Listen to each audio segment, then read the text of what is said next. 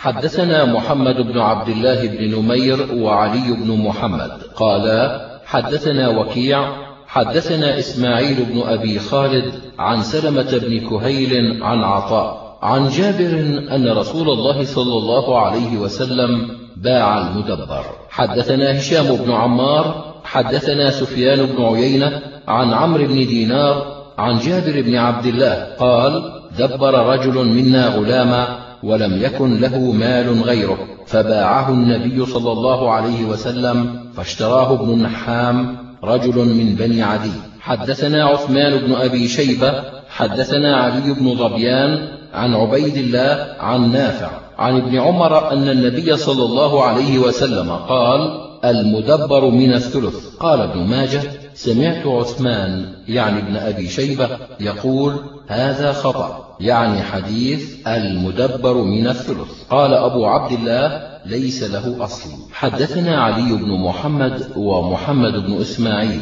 قال حدثنا وكيع حدثنا شريك عن حسين بن عبد الله بن عبيد الله بن عباس عن أكرمة. عن ابن عباس قال قال رسول الله صلى الله عليه وسلم أيما رجل ولدت أمته منه فهي معتقة عن دبر منه. حدثنا أحمد بن يوسف حدثنا أبو عاصم حدثنا أبو بكر يعني النفشري عن الحسين بن عبد الله عن عكرمة عن ابن عباس قال ذكرت أم إبراهيم عند رسول الله صلى الله عليه وسلم فقال أعتقها ولدها. حدثنا محمد بن يحيى وإسحاق بن منصور. قالا حدثنا عبد الرزاق عن ابن جريج أخبرني أبو الزبير أنه سمع جابر بن عبد الله يقول كنا نبيع سرارينا وأمهات أولادنا والنبي صلى الله عليه وسلم فينا حي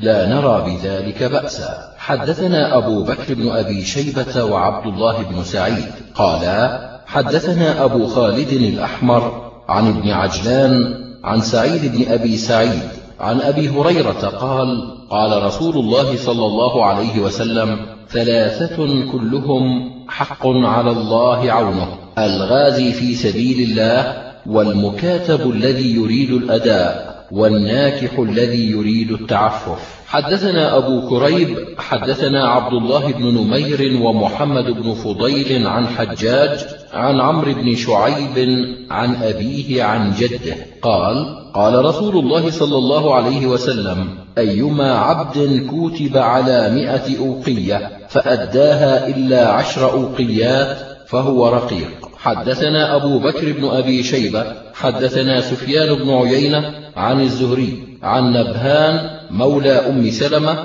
عن أم سلمة أنها أخبرت عن النبي صلى الله عليه وسلم أنه قال إذا كان لإحداكن مكاتب وكان عنده ما يؤدي فلتحتجب منه. حدثنا أبو بكر بن أبي شيبة وعلي بن محمد قالا حدثنا وكيع عن هشام بن عروة عن أبيه عن عائشة زوج النبي صلى الله عليه وسلم أن بريرة أتتها وهي مكاتبة قد كاتبها أهلها على تسع أواق فقالت لها إن شاء أهلك عددت لهم عدة واحدة وكان الولاء لي. قال فأتت أهلها فذكرت ذلك لهم فأبوا إلا أن تشترط الولاء لهم. فذكرت عائشة ذلك للنبي صلى الله عليه وسلم فقال افعلي. قال فقام النبي صلى الله عليه وسلم فخطب الناس فحمد الله وأثنى عليه ثم قال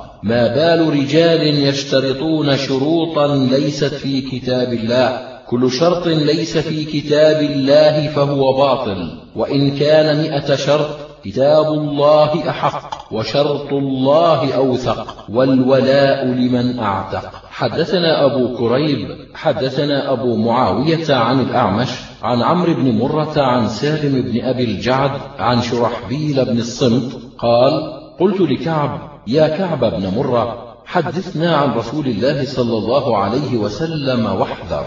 قال سمعت رسول الله صلى الله عليه وسلم يقول من أعتق امرئا مسلما كان فكاكه من النار يجزئ كل عظم منه بكل عظم منه.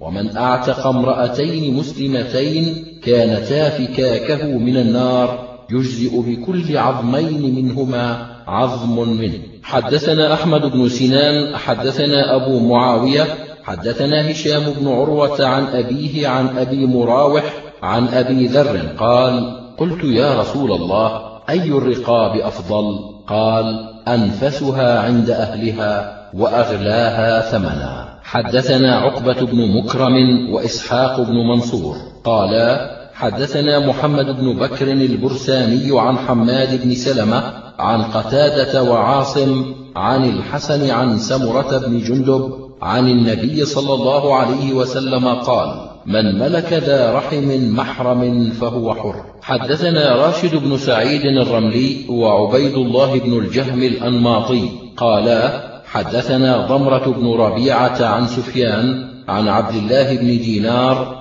عن ابن عمر قال قال رسول الله صلى الله عليه وسلم من ملك ذا رحم محرم فهو حر. حدثنا عبد الله بن معاوية الجمحي حدثنا حماد بن سلمة عن سعيد بن جمهان عن سفينة أبي عبد الرحمن قال أعتقتني أم سلمة واشترطت علي أن أخدم النبي صلى الله عليه وسلم ما عاش. حدثنا أبو بكر بن أبي شيبة حدثنا علي بن مسهر ومحمد بن بشر عن سعيد بن أبي عروبة عن قتادة عن النضر بن أنس عن بشير بن نهيك عن أبي هريرة قال قال رسول الله صلى الله عليه وسلم من أعتق نصيبا له في مملوك أو شقصا فعليه خلاصه من ماله إن كان له مال فإن لم يكن له مال استسعي العبد في قيمته غير مشقوق عليه. حدثنا يحيى بن حكيم حدثنا عثمان بن عمر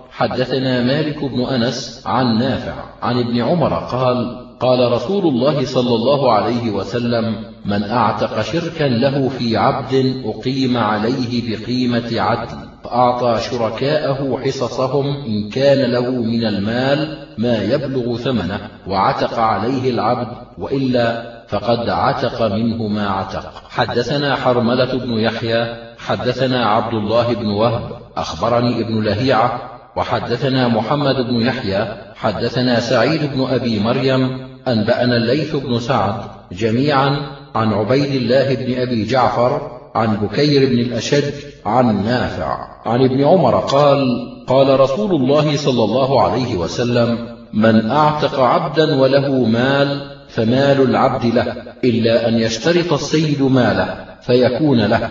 وقال ابن لهيعة إلا أن يستثنيه السيد. حدثنا محمد بن يحيى حدثنا سعيد بن محمد الجرمي حدثنا المطلب بن زياد عن إسحاق بن إبراهيم عن جده عمير وهو مولى ابن مسعود أن عبد الله قال له يا عمير إني أعتقتك عتقا هنيئا. إني سمعت رسول الله صلى الله عليه وسلم يقول أيما رجل أعتق غلاما ولم يسم ماله فالمال له. فأخبرني ما مالك. حدثنا محمد بن عبد الله بن نمير حدثنا المطلب بن زياد عن إسحاق بن إبراهيم قال قال عبد الله بن مسعود لجدي فذكر نحوه. حدثنا أبو بكر بن أبي شيبة حدثنا الفضل بن دكين حدثنا إسرائيل عن زيد بن جبير عن أبي يزيد الضني عن ميمونة بنت سعد مولاة النبي صلى الله عليه وسلم أن رسول الله صلى الله عليه وسلم سئل عن ولد الزنا